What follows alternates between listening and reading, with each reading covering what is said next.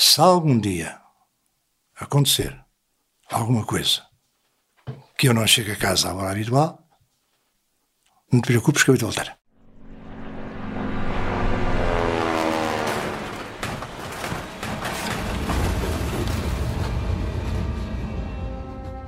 Em maio de 1963, um avião militar despenha-se na Guiné.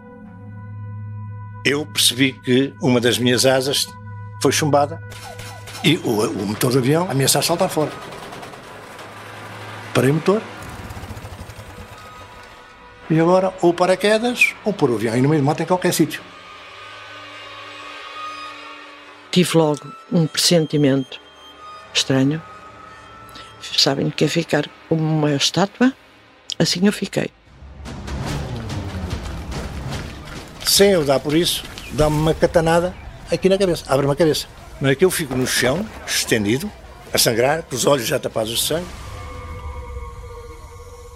E tem sorte, porque o Cabral deu-nos ordem para fazer prisioneiros. Senão, cortava-te a cabeça. Esta é uma história de guerra e de amor. É a história de António Lobato, o prisioneiro de guerra português que mais tempo passou em cativeiro durante a Guerra de África.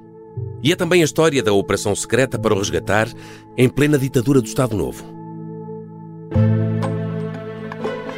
A Operação Mar Verde, quem sabia que eram certamente muito poucas pessoas, havia muitos que estavam contra. Os oficiais de comandos que estavam no meu navio pediram para reunir na, na camarinha do, do, comandante, não é? Portanto, e eu percebi que aquilo lá dentro fiava fino. O filho da puta do tenente fugiu com 20 dos meus homens. Traiu-me miseravelmente. A carta era muito simples. Querida, estou vivo. Eu voltarei. E ele tenciona cumprir essa promessa.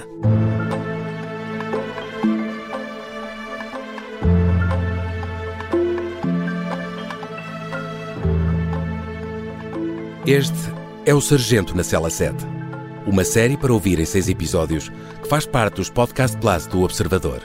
É narrada por mim, Pepe Rapazote, com banda sonora original de Noise Earth. Pode acompanhar todas as semanas no site do Observador ou nas plataformas de podcast.